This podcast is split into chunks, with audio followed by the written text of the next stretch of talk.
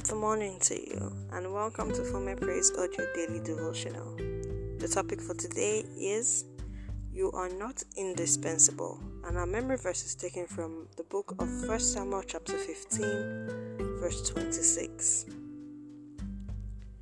No one is indispensable is an idiomatic expression that means the services one provides can be handled by someone else.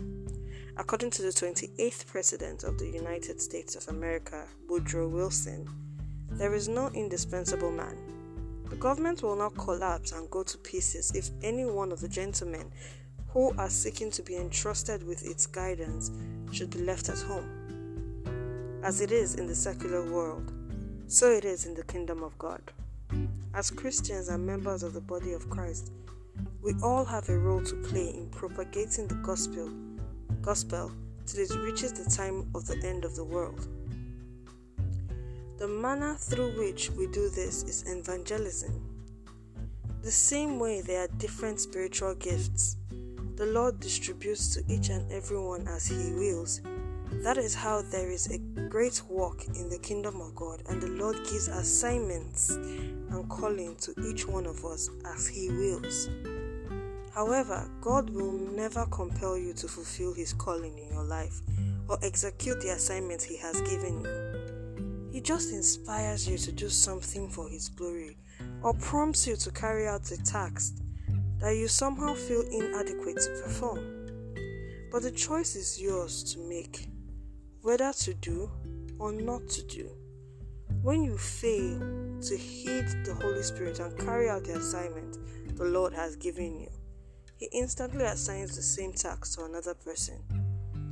In 1 Samuel chapter 15, the Lord informed King Saul that he was going to punish the Amalekites for their opposition to the Israelites on their way from Egypt to Canaan. He then instructed Saul to destroy the Amalekites and not to spare them, including men and women, infants and suckling, oxen and sheep. Saul disobeyed God. He destroyed the Amalekites, but spared Agag, their king. He also spared the best sheep, oxen, and all that were good against God's command.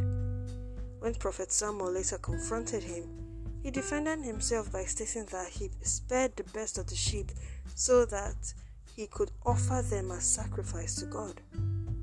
Samuel decried Saul's actions and made the famous statement Obedience is better than sacrifice.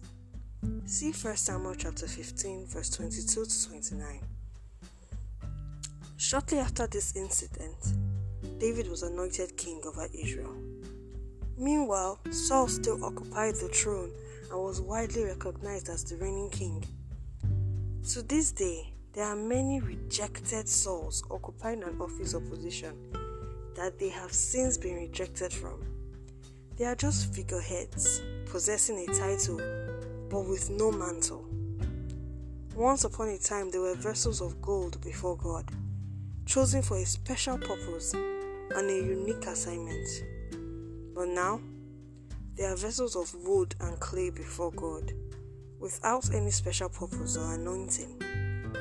When the Lord instructs you to do a thing, either by lead, either by the leading of the Holy Spirit or by His anointed servants, do it immediately. If you feel the task is beyond you, pray for the grace to accomplish that task, but never disobey God or His anointed ones. When you disobey God and repeatedly fail to heed the instructions of the Lord, He eventually stops giving you any instructions. He will allow you to do what you wish, but He doesn't leave the job undone. He immediately assigns another to perform that task that you failed to do.